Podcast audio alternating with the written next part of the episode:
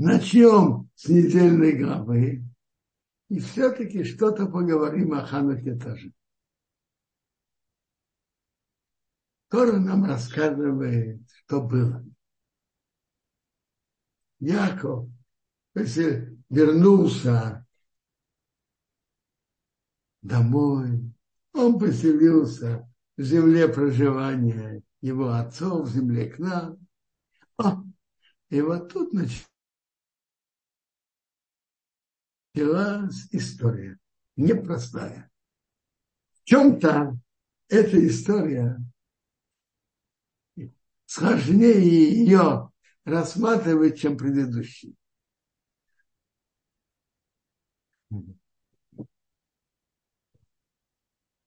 До сих пор было. Авраама был Ицхок, которого Бог и сказал заранее, он будет продолжателем Авраама. А Ишмаэл нет. Насчет Якова и Исава было, был вопрос выбора. И, и, и сам сделал свой выбор. Он отошел от союза с Авраамом. Не хотел быть продолжателем союза Бога с Авраамом. Тогда еще можно было выйти. А вот им мы все смотрим Исхок одно, положительное, Ишмаил другое, отрицательное, Яков и Исав самое. Тут мы встречаем потомки Якова, 12 колен, который вышел вели, великий еврейский народ, которые стояли потом все колено у горы Сина. И тут произошел разрад между братьями. Так давайте разберем, что было и почему.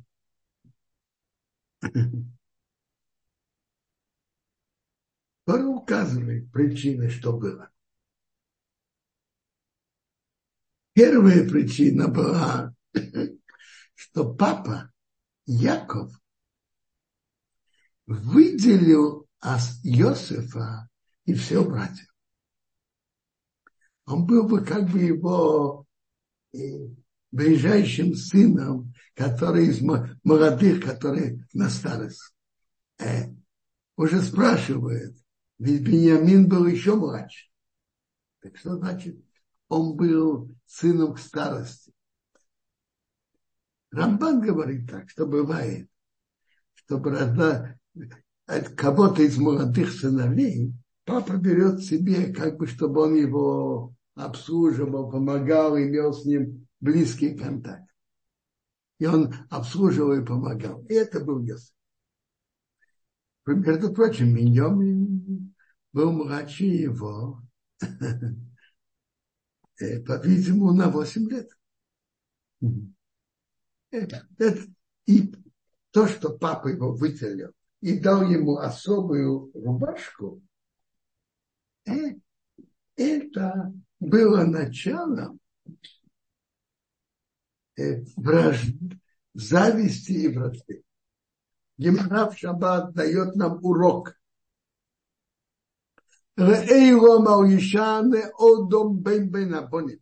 Чтобы никогда человек не выделял одного сына из остальных, из других. Из-за того, что он сделал ему особую рубашку и выделил его, это привело к ненависти и к продаже Иосифа. Это была одна из причин.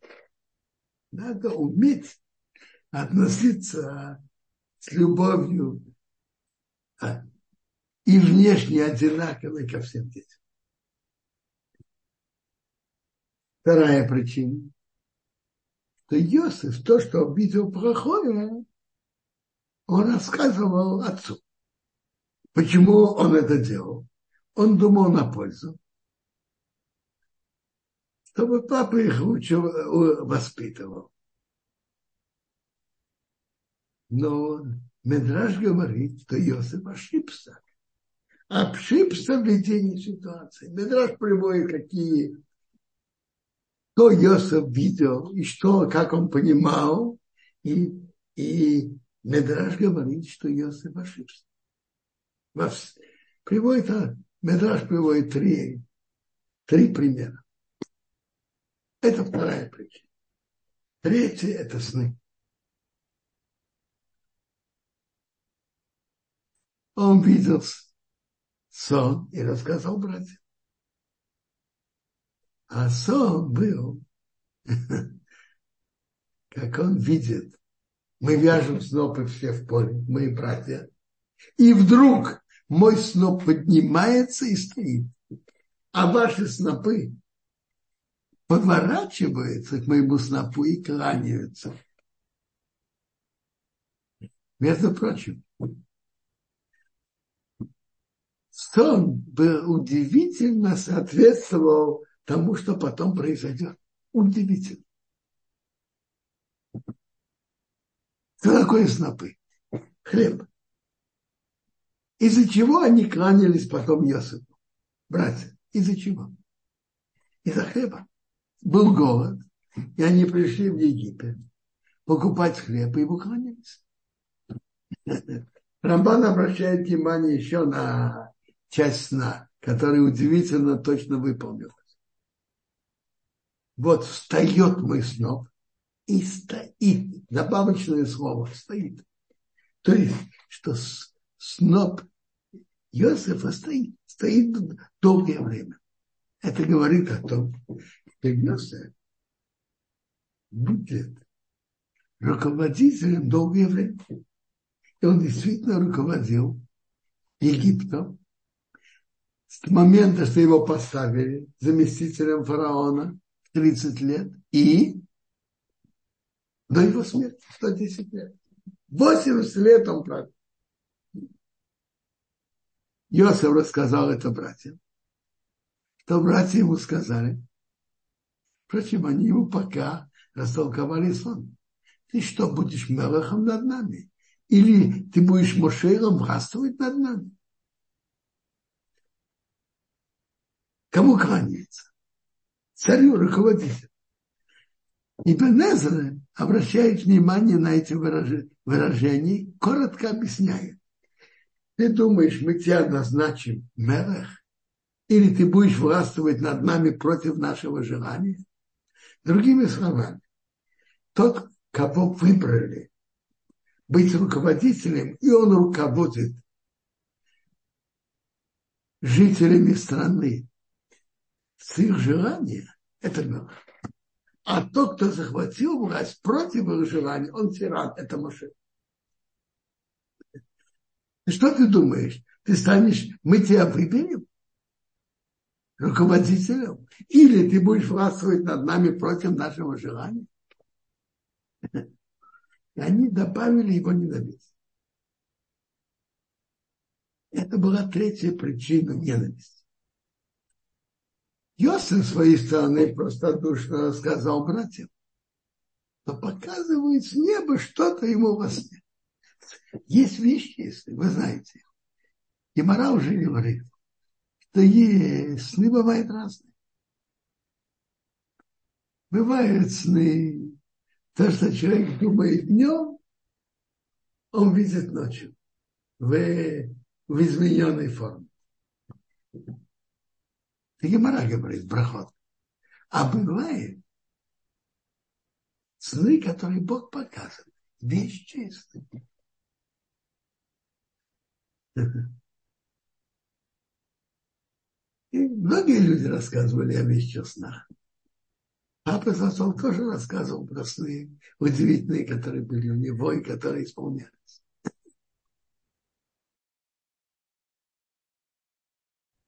Затем он видел еще сон. И он рассказал,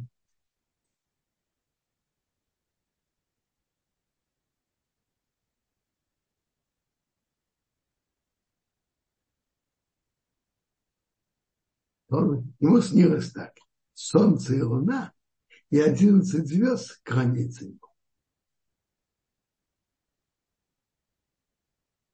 Братья молчали.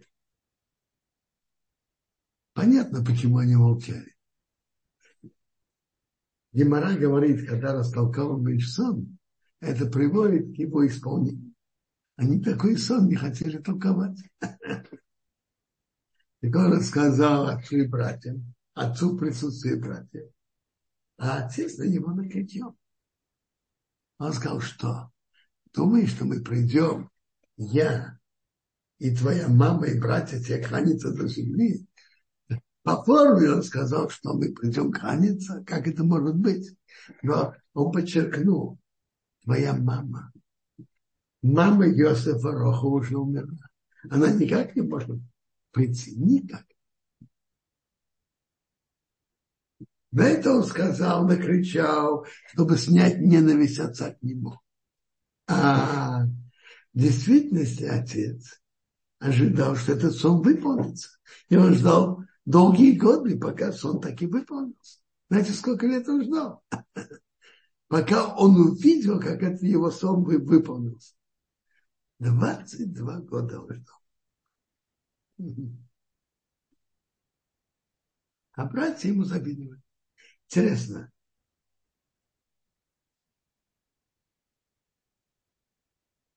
Э, братья пошли пасти, пасти скот в Шхеме, и папа их его послал. Твои братья пасутся в Шхеме, иди к ним. Йосеф был верен папе. Хотя он знал, что братья его не, ненавидят, он сказал, вот, что папа просит, я тебе. Он сказал ему, иди посмотри мир, твое братья и мир скота. И верни мне слово. Рахай говорит, верни мне, что он сделал его шлехом, посланником для мецвы кибудав, почитание отца и туда, и обратно. А есть правило, шкоха и мецва и низокин. Кто идет на мецву, не имеет, не имеет ущерба послал его, он пришел. Да. Тора рассказывает, как это удивительно было. В Шхеме он, они не были. Встретил его какой-то человек.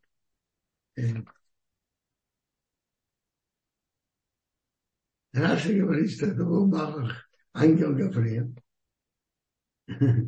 Просил, что ты ищешь? Сказал, братьев я ищу. Сказал, они уехали отсюда. Они, я слышал, что они идут в Дейсон.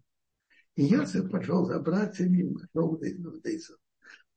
Мне кажется, что Рахаим говорит, папа его куда послал? В Шхем. Он в Дейсон папа его не посылал и не просил. На что он пошел в Дейсон, это его личная инициатива. Тут уже не был шлехом шлехом мецва, что папа его послал. И поэтому так произошло. Так Урахаим это объясняет. Они его увидели и планировали против него э, убить его. Вот теперь нам надо понять, а почему. Они сказали один другому, вот хозяин снова, вон тот пришел. Почему они его так ненавидели? И, что более вопрос, на каком основании? На каком основании убивать? Они сыновья Якова.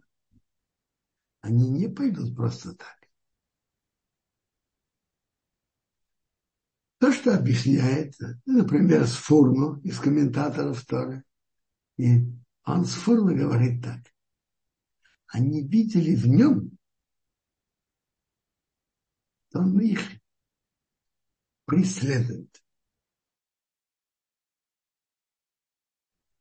И представляет опасность для всего дома Якова, для всей семьи.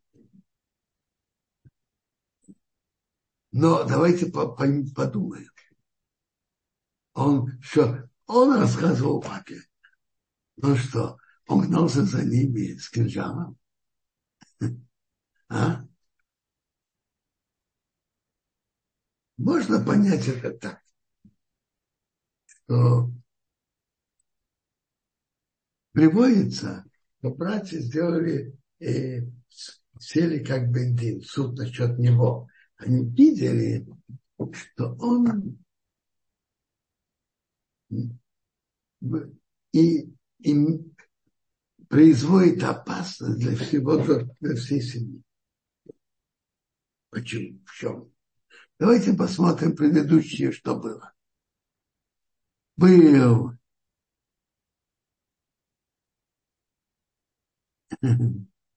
то, что как раз написали. Братья решили, что Иосиф претендует на продолжение еврейского народа от него вместо всех. То было раньше. У Авраама был Ицхак и был Ишмаэл. Ицхак стал продолжателем союза Бога с Авраамом, а Ишмаэл выпал из этого. Но это было пророчество Бога. Дальше были, у Исака было два сына, Якова и Исов. Яков стал продолжателем, а Исов нет.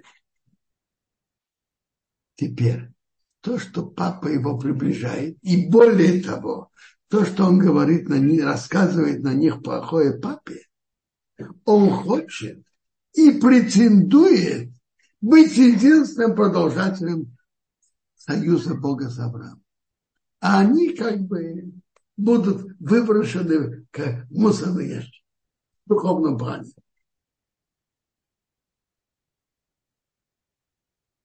Вопрос же другой. А, а это дает право убить? Возможно, по-видимому, по, прост, по простым законам. Это только если кто-то гонится за другим с кинжалом. Или с пистолетом. Дает право и, и, и, и надо спасать. И надо убить преследователя. Они сели как бесы, это опасно для всей семьи Якова. Он хочет занять место, единственное место, место всех. Быть единственным. И как бездн, бездн может решаться. Иногда нет точно по э, квадратным правилам, когда не видишь, что им в этом опасно. Но проблема была, что они имели личные чувства. Бедин, чтобы судить, должен быть совершенно без личных интересов. И это была ошибка. У Йосифа была ошибка, что он рассказывал на них плохое папе.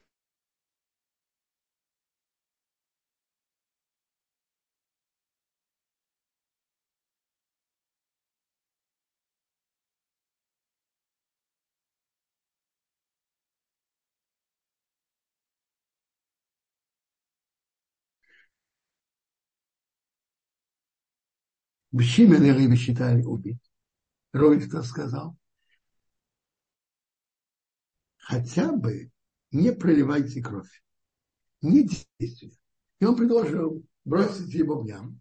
Ну, может быть, он там умрет с голоду. Это, это он им сказал. А сам он имел в виду потом подойти, вытащить его и спасти.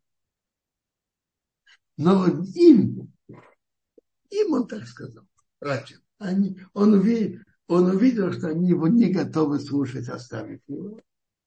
Так он им сказал, давайте бросим яму. Хотя бы не, не будем убивать действия. Хотя бы. А Юда сказал, в чем дело? Опасно.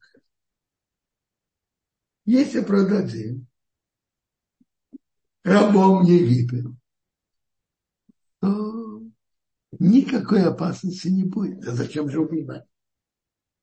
Мы хотим, чтобы не было опасности для дома Якова. Продадим его, он будет рабом. Раб никогда подняться не сможет. И не сможет занять место единственного в нашей семье. Вы знаете, что такое раб? Три с половиной тысяч лет назад.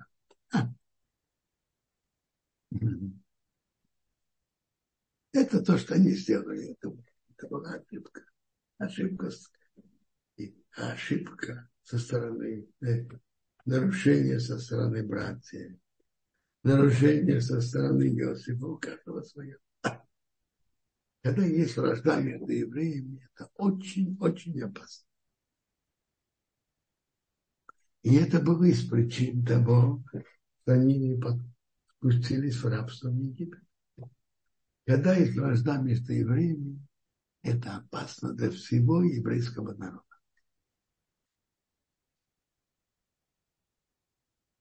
А. И они его бросили в яму. Рубин пока пошел заниматься чем-то другим. Он пришел к яме, а пока прошли мы, медиани, пришел караван Ишмаилим, и они несли хорошие при, э, пахучие составы. И они не спускаются в Египет. Сказал Иуда, зачем нам убивать брата? Давайте лучше продадим. Рука наша его трогать не будет. Они его послушали. И его вытащили, продали, и так он, так он спустился в Египет рабство. Он пришел к яме, и Йосифа нет. Порвал одежду. Мальчика нету, что будет? Что я скажу? Папа больше всех будет обвинять меня. Я старший. Что они сделали? Они зарезали козленка, Впрочем, зарезали по закону. Взяли рубашку, особую рубашку Иосифа, окунули в крови и послали к. Узнай. Инициатором, организатором всего этого был Иуда. И папа очень принял к сердцу. Рубашка сына. Он разумный. И он был в трауре. Все пришли его утешать. Это его не утешили. Почему? Его сын умер при его жизни.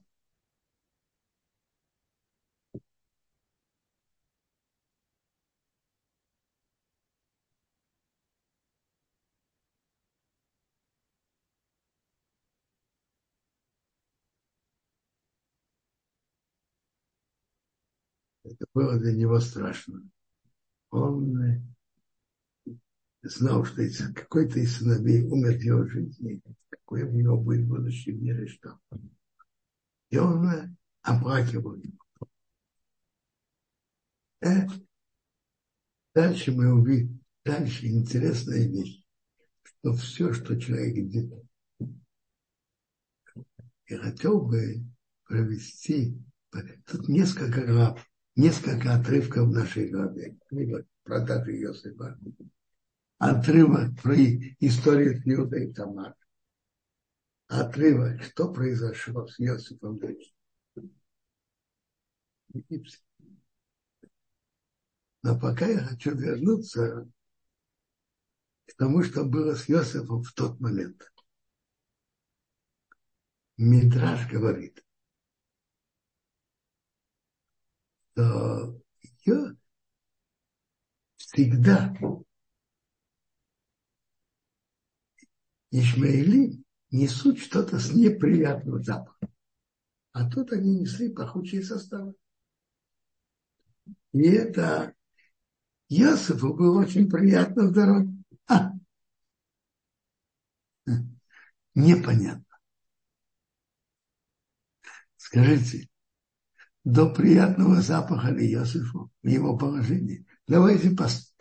Давайте представим себе положение Иосифа любимый сын у папы. Учил Тору с папой. Все замечательно. Вдруг он попадает в рабство. И кто его продает в рабство? Собственные же братья. Это совсем страшно. Собственные братья его продают в рабство. А вы знаете, что такое был раб? И, и три с половиной тысяч лет назад знаете, что это такое? А? Он вообще не человек. Он не имеет ни своей личности, ничего. Он как скотина у хозяина, никто.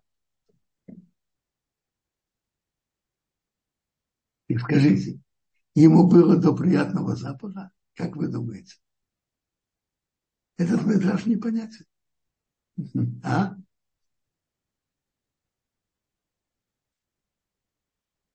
Я помню, я слышал от Абхая Шмулевича Зацау. Он это объяснял очень интересно. Он объяснял это так. У любого из нас происходит в жизни разное. Приятное и неприятное. Самое разное происходит в жизни. Повороты в жизни. Подъемы и падения. Всякое бывает. Что наиболее неприятно человеку? Что человеку больше всего больно? Человеку больше всего больно, если он брошен, оставлен. Его бросили, оставили. Никому не дело на него, он брошен, оставлен. В этой истории могло было быть такое ощущение у Йосифа. Что Бог сделал? Йосиф был очень мудрым. И он знал порядок, что обычно происходит. Что Ишмаилим обычно везут что-то с неприятным запахом. А тут они везут приятный запах. Йосиф почувствовал это, подумал, он видел, что, что Бог тут что-то делает специально для меня, этот приятный запах. Бог заботится обо мне. Я не брошен, я не оставлен. Правильно, я сейчас в тяжелом положении. Я не в доме отца я раб. Среди я раб в Египте. Такие низкие нравы там. Но я не брошен, не оставлен. Другими словами, как бы Бог этим говорит Иосиф, я с тобой, я забочусь о тебе. А когда человек знает, что Бог заботится о нем, и Бог с ним это совсем другое ощущение. Человек может, могут быть разные страдания. Но если он знает, что он не брошен и не оставлен, есть Бог, который о нем заботится, и он любим. Пока он страдает, но он не брошен. Это совсем-совсем другое ощущение. И вот этот приятный запах сделал Йосифу совсем другое ощущение на весь, на весь этот поворот, на все это падение, что с ним произошло. Так Рабхайм зацал, я помню, как он это объяснял.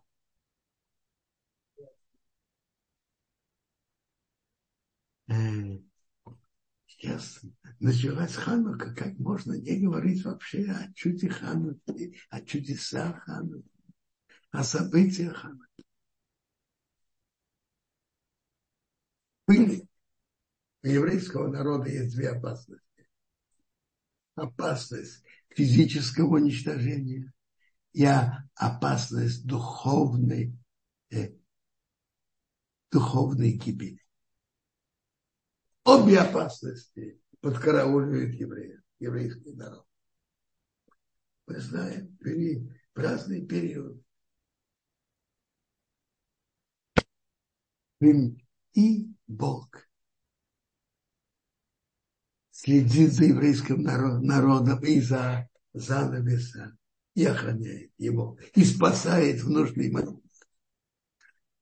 Есть два, две, два пути, как Бог руководит миром открытыми чудесами и скрытыми. Скрытыми чудесами полна вся история еврейского народа. Примером спасения еврейского народа от физического уничтожения э, это событие Пурима. И мы это отмечаем. Уже было все подписано. королем Ахашвирош подписан указ об уничтожении всех евреев в один день. Все подписано, все уже готово. Жду только этого дня. И неожиданно Бог помог, как все, все перевернулось. Амана казня, пишет новый указ, все отменяет. Пример опасности. И таких примеров в еврейской истории было много. Пример опасности духовной гибели – это событие во времена Хануки, времена греков. Они были под властью греков. Ну, под властью, платят налоги, принимают приказы и так далее. Но было влияние греческой культуры на часть еврейского народа. И часть еврейского народа подпали под их влияние. И вышли указы века Сирийской империи, чтобы евреи не смели соблюдать законы Торы, не смели вешать масузу, не смели соблюдать шаббат, не смели делать, делать обрезание. Нарушение, нарушителя смерть. И была большая опасность. Существование еврейского народа.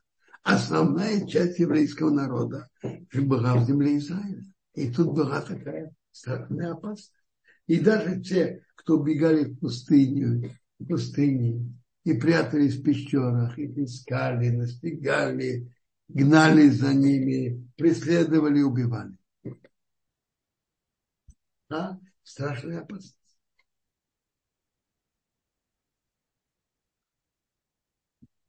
Неожиданно. И они пришли, как, как говорят на современном языке, сделать массовые митинги реки проходили и организовывали митинги в разных местах. Они дошли до места Мадии и обратились к уважаемому пожилому человеку, жителю этого места, Матыслеву. Вы покажи пример верности властям. И ты получишь положение, положение почета в греческой империи и так далее, и так далее принести жертву идол. Он отказался. Сказали, это же безнадежно. Для чего ты это делаешь? Это безнадежно. Говорит, если весь ведь большинство евреев отошли. Он говорит, если даже все отошли, я остаюсь с моими сыновьями. И прямо там на месте он э, бросил высад. Бога за мной. Какой-то другой подлец, предатель, пошел приносить жертву идолам. И выступили против него и подняли восстание против этой группы ее, их выгнали, разбили и начали, как говорят, партизанскую войну. Если говорить стороны расчета они не имели вероятности победы. Большая держава. А тут э, маленькая группа, без оружия, без военной подготовки против великой державы. Но они видели, что другого пути нет. И они поняли, что это то, что Бог хочет, и это то, что надо сделать. Другого пути нет. Они поняли восстание, и Бог им помог. Как мы говорим в молитве. Мосар тоги бейрим бияд хаошим, берабим мятым. Ты передал богатырей в руки свои. Многочисленных в руки малочисленных. Нечист, тмеим беятаилем, решаем беятадыким, нечистые в руки чистых. Негодяи в руки цадыки. У греков было превосходство. Их было много, и они были богатыри. А у евреев было, а у хасмонеев, Маковеев были, было другое превосходство. Они были чистыми. И они были те, кто занимается Торой. Они были цадыки. Соответственно, у них были такие качества цадыки. Теорем чистые и занимаются И Бог им помог совершенно неестественно победить, победить во многих, многих это было великое чудо, которое спасло еврейский народ на веки. На веки. Подобные опасности были и в других эпохах. Были единицы, которые воевали и спасали были опасности духовные тоже. Последние, последние два века были большие опасности духовные. Еврейский народ, были единицы, которые стояли твердо, и Бог им помог. И были единицы, которые спасли положение. Тяжелые моменты. Бог наблюдает за миром и помогать. Было второе чудо. Чудо с маслом.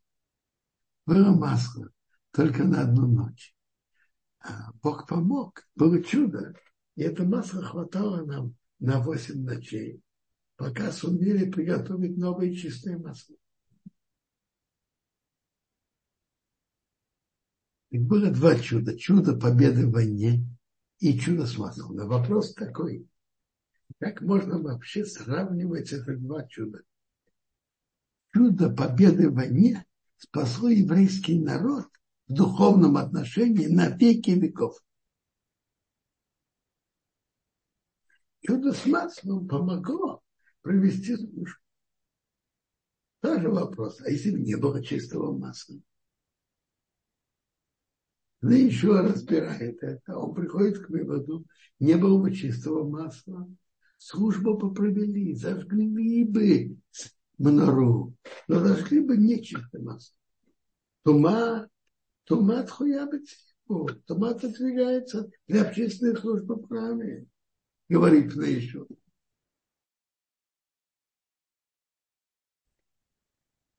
И он спрашивает вопрос, а для чего это тогда было это чудо? Для чего? Бог не делает чудеса просто так. А? Он отвечает, чудо было проявить и показать особую любовь Бога к еврейскому народу. Как бы Бог сказал, сказал еврейскому народу так. Вы самоотверженно воевали, чтобы сохранить, сохранить верность Богу. И вы рисковали жизнью, и отдавали жизнь. Сыновьям Матисьеву и были и погибали, погибали в этой войне. Вы самоотверженно воевали, чтобы спасти еврейский народ и его верность Богу. Я помогу вам, чтобы выполнили заповедь обновления, чтобы обновление храма было наилучшим образом, чтобы народ зажгли в чистоте. А чудо было показать особую любовь Бога к тому поколению. И это было очень дорого. Проявить любовь это, это не напрасно. Это имеет важную цель. Я помню, Рабханик Мулеви из отца подробно об этом говорил. Чтобы и он приводил еще случаи из Танаха, как Бог делает чудеса, просто проявить любовь. Он приводил еще примеры жизни. Скажите, дети, в чем чувствуют э, то папа с мамой их любят. То, что они дают им бутерброд или дают конфеты. Бутерброд – это необходимость, а конфеты – это излишество. Знакомство. И что ли, дети больше чувствуют любовь, когда они показывают им особую любовь, дают ему знакомство, что так нет такой необходимости. Поэтому это чудо нам так дорого. И поэтому мы это вспоминаем. И за чудо победы в войне мы бы праздновали Хануку только один день. За чудо с маслом мы празднуем Хануку 8 дней. Мы, интересно, мы отмечаем оба чуда. В молитве мы подчеркиваем чудо победы. Ты встал им, а то барахамеху, раб жалости, встал им бейсторосу во время беды. Когда Бог встает и помогает, когда они ощущали, что это их беда. Их беда. Воевали за себя, их беда. Что невозможно соблюдать законы Торы. Ты помог им во время их беды и передал богатырей в руки слабых и так далее, и так далее.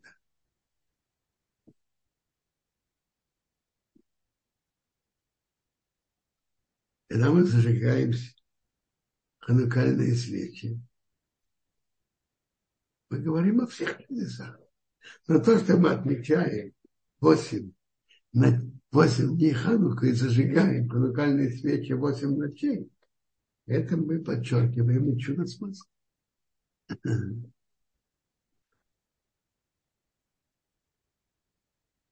Ну, можно задавать вопросы. Я могу продолжать недельную главу дальше. Если есть вопросы, пожалуйста. И большой Квадраф, наш пользователь спрашивает, почему Иосифу приснились именно снопы? Ведь э, это же сны земледельцев, ничего общего с пастухами. Второй сон более понятно, потому что все смотрят на небо. Послушайте, снопы, потому что снопы, да, вопрос же, это, послушайте, Иосифу не приснился сам потому, что он об этом думал. Если бы ведь не, не такой сон приснился, ему приснился вещий сон. А сон, а события как раз были связаны с хлебом. Снопы – это хлеб. Они кланялись Иосифу из-за хлеба. Это был вещий сон. Все, все очень Прямо и понятно. Спасибо, Кударав. Вот вопрос был здесь. А, Марина спрашивала, сколько времени войны продолжались и почему так случилось с хасмонаями, что они заняли трон? Да. А почему так произошло, что Хашманаем заняли трон? Это же не потомки Давида. Все верно. Но как раз в тот момент кто вел эти войны? Они. И оставлять трон не занятым было плохо. Кто-то из потомков Давида подходящий не был. А оставить трон не занятым, когда были разные, когда надо было э, держать страну и и против внешних врагов, и против внутренних организированных, организированных групп евреев. Оставить трон незанятым нельзя было. И как раз они те, которые спасли народ. И они это заняли. Смотрите, сам этот, само этот положительный элемент Рамбан имеет критику на это. Но когда мы читаем Рамбама, о событиях Хануки, в Рамбаме не слышится никакая критика на то, что они э, стали руководителями. Он пишет об этом как положительное явление. Вернулось царство к народу на на там, я не помню, сколько, сто лет или сколько. А Рамбам услышит, что это было и хорошо. Рамбам критикует то, что они были не из потомков Давида. Да.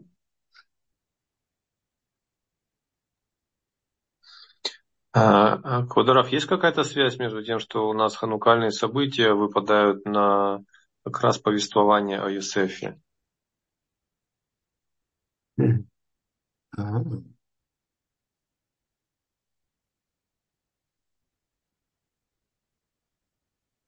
Не знаю, в чем такая связь. Но обычно так получается.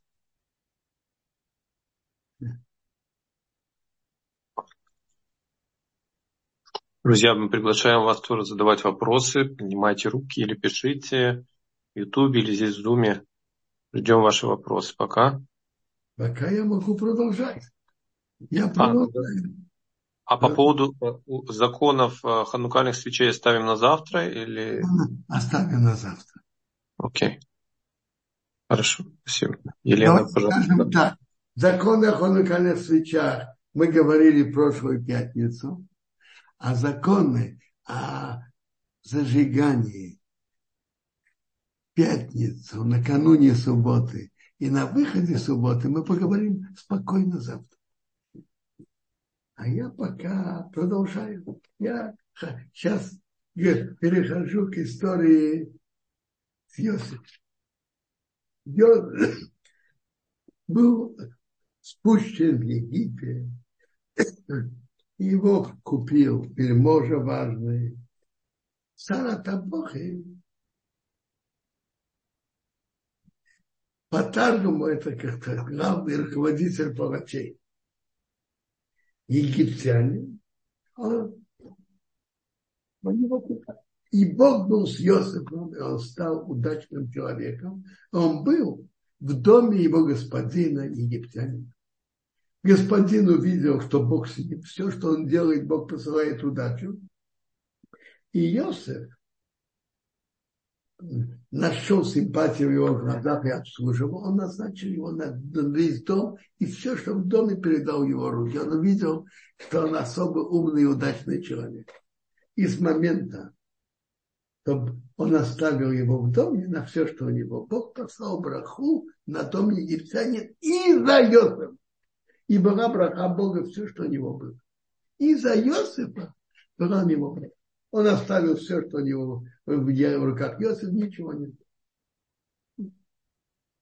Удивительно, как все как раз наоборот. А? Когда он был с братьями, не радили, и братья ему завидовали, а сейчас он попал в Египет рабом, презренным рабом. И тут Бог послал ему удачу, что нашел симпатию в глазах господина. И он передал ему, он стал там, будучи рабом, стал там руководителем всего дома. А, между прочим, я думаю, что это то, что тут бы происходит с Йосифом, это тоже то, что потом происходит иногда с еврейским народом.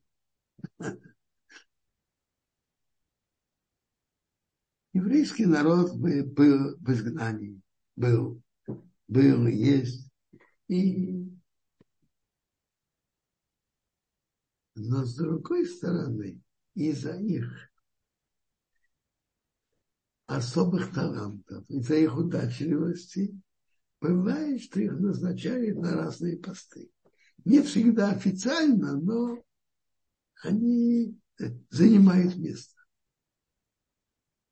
И это написано в Массе, вот что было с отцами, происходит с детьми. То, что было у Иосифа, происходит подобно. Это интересно. Но интересно, что мы можем отсюда видеть, что там, когда идет, когда идет удача, и когда не идет, это не совсем не обязательно, что это логика, есть причина. Есть причина с небес.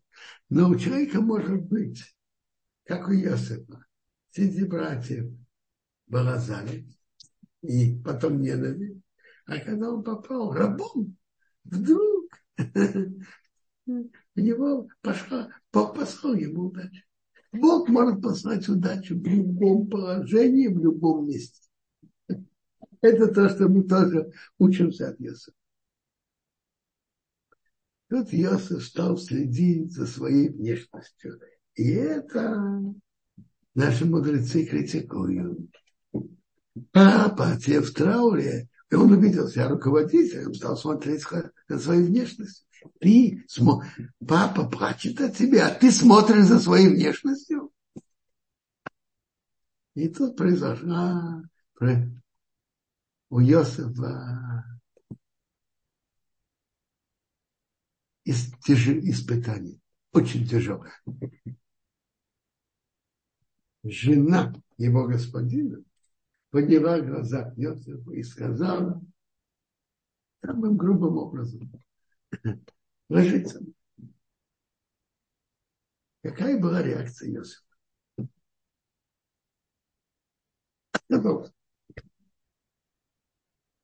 Вот тут очень интересно, послушайте. Есть, я уже говорил не раз, что в Торе есть тамим, напевы и напевы говорят на, намного об интонации, говорят об интонации, о связи слов. И много, много можно учить из этих напевов. Тут написано «Ваймоэй», и написано на ней «Шелшелес». Очень редкий напев, и который повторяет несколько раз. Во всей Торе, по-моему, это встречается четыре раза. Это значит э, очень сильный и решительный э, отказ. Самым решительным образом. Без объяснений. Отказался вообще. Отказался. Без объяснений. Это самый верный путь. Отказаться без объяснений. Знаете почему? Если кто-то идет сразу объяснять, то, то другой ему скажет, вот как раз из-за этого надо поступать. Вот, вот то, что я, я от тебя требую. Отказался, не хочу, без объяснения. А затем написан псих. То есть, э, что это э, перерыв. Тему ей сказал я жене господина, ведь мой господин не знает со мной, что дома. И все мне передал. Нету больше меня в этом доме. И не выдержал мне только тебя, что ты его жена. Как я сделаю такое страшное зло и согрешу перед Богом? Это он потом сказал. Но с самого начала он просто отказался. Отказался Затем интервал, он сказал я отдельно, что это не, вообще не морально и не, недостойно относительно господина.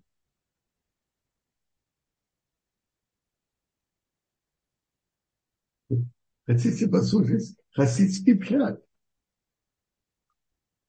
Хасиды говорят так.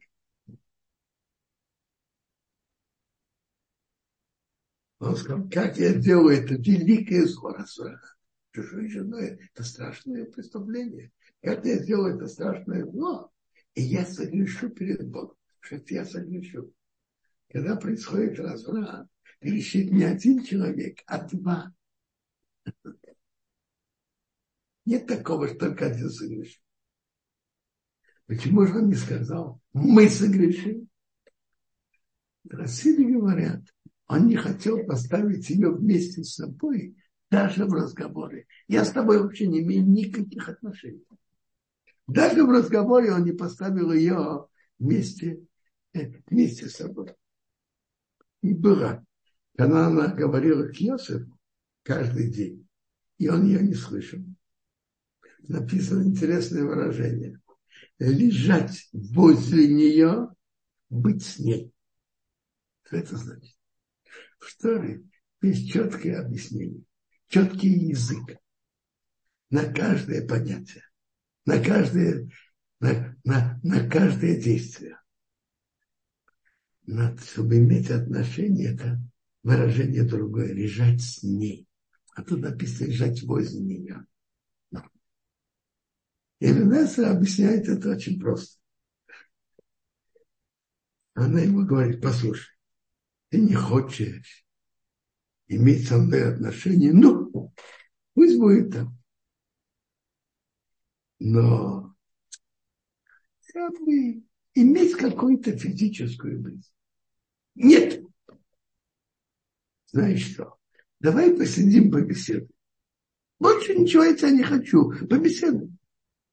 Быть с ней даже беседовать.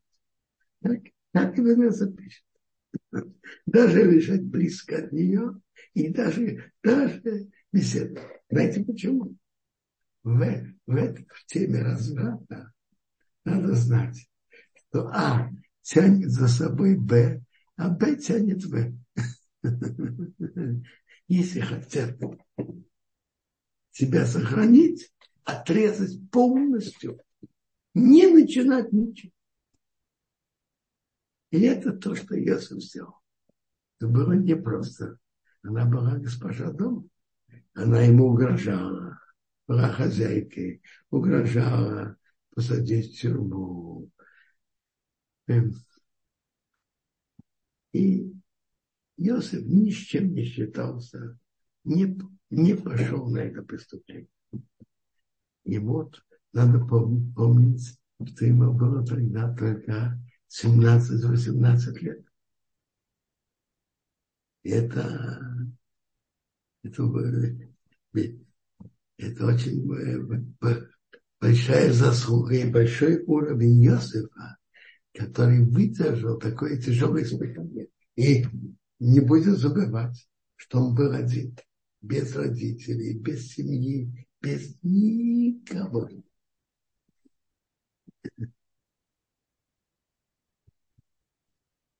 Мы останавливаемся в середине этой истории. Безрат завтра мы продолжим, что было дальше. Есть какие-то вопросы? Очень интересно, Квадара. Раташем завтра продолжим. Ну, может быть, разве один... А вот аргумент, что он боялся Бога, она бы не приняла, да? Он не сказал, он не сказал, я согрешу перед Богом. Он не сказал. Но, я подчеркиваю, он сказал, я согрешу перед Богом. Он не хотел ее ставить вместе с собой даже в разговоре. Спасибо большое, Бадара. Безрат Ашем, завтра в 11 мы всех приглашаем, ждем на уроке. Э, у нас еще будет Ханука. Э, всех ждем. Спасибо большое, Квадарав. И я остав... Э, приглашаю оставаться. У нас еще продолжается наш ханукальный первый вечер. И Мирия Амиут с нашим следующим докладчиком уже ждут. Мириам, я передаю вам микрофон. Всего хорошего веселых, веселых Хануки, всего хорошего.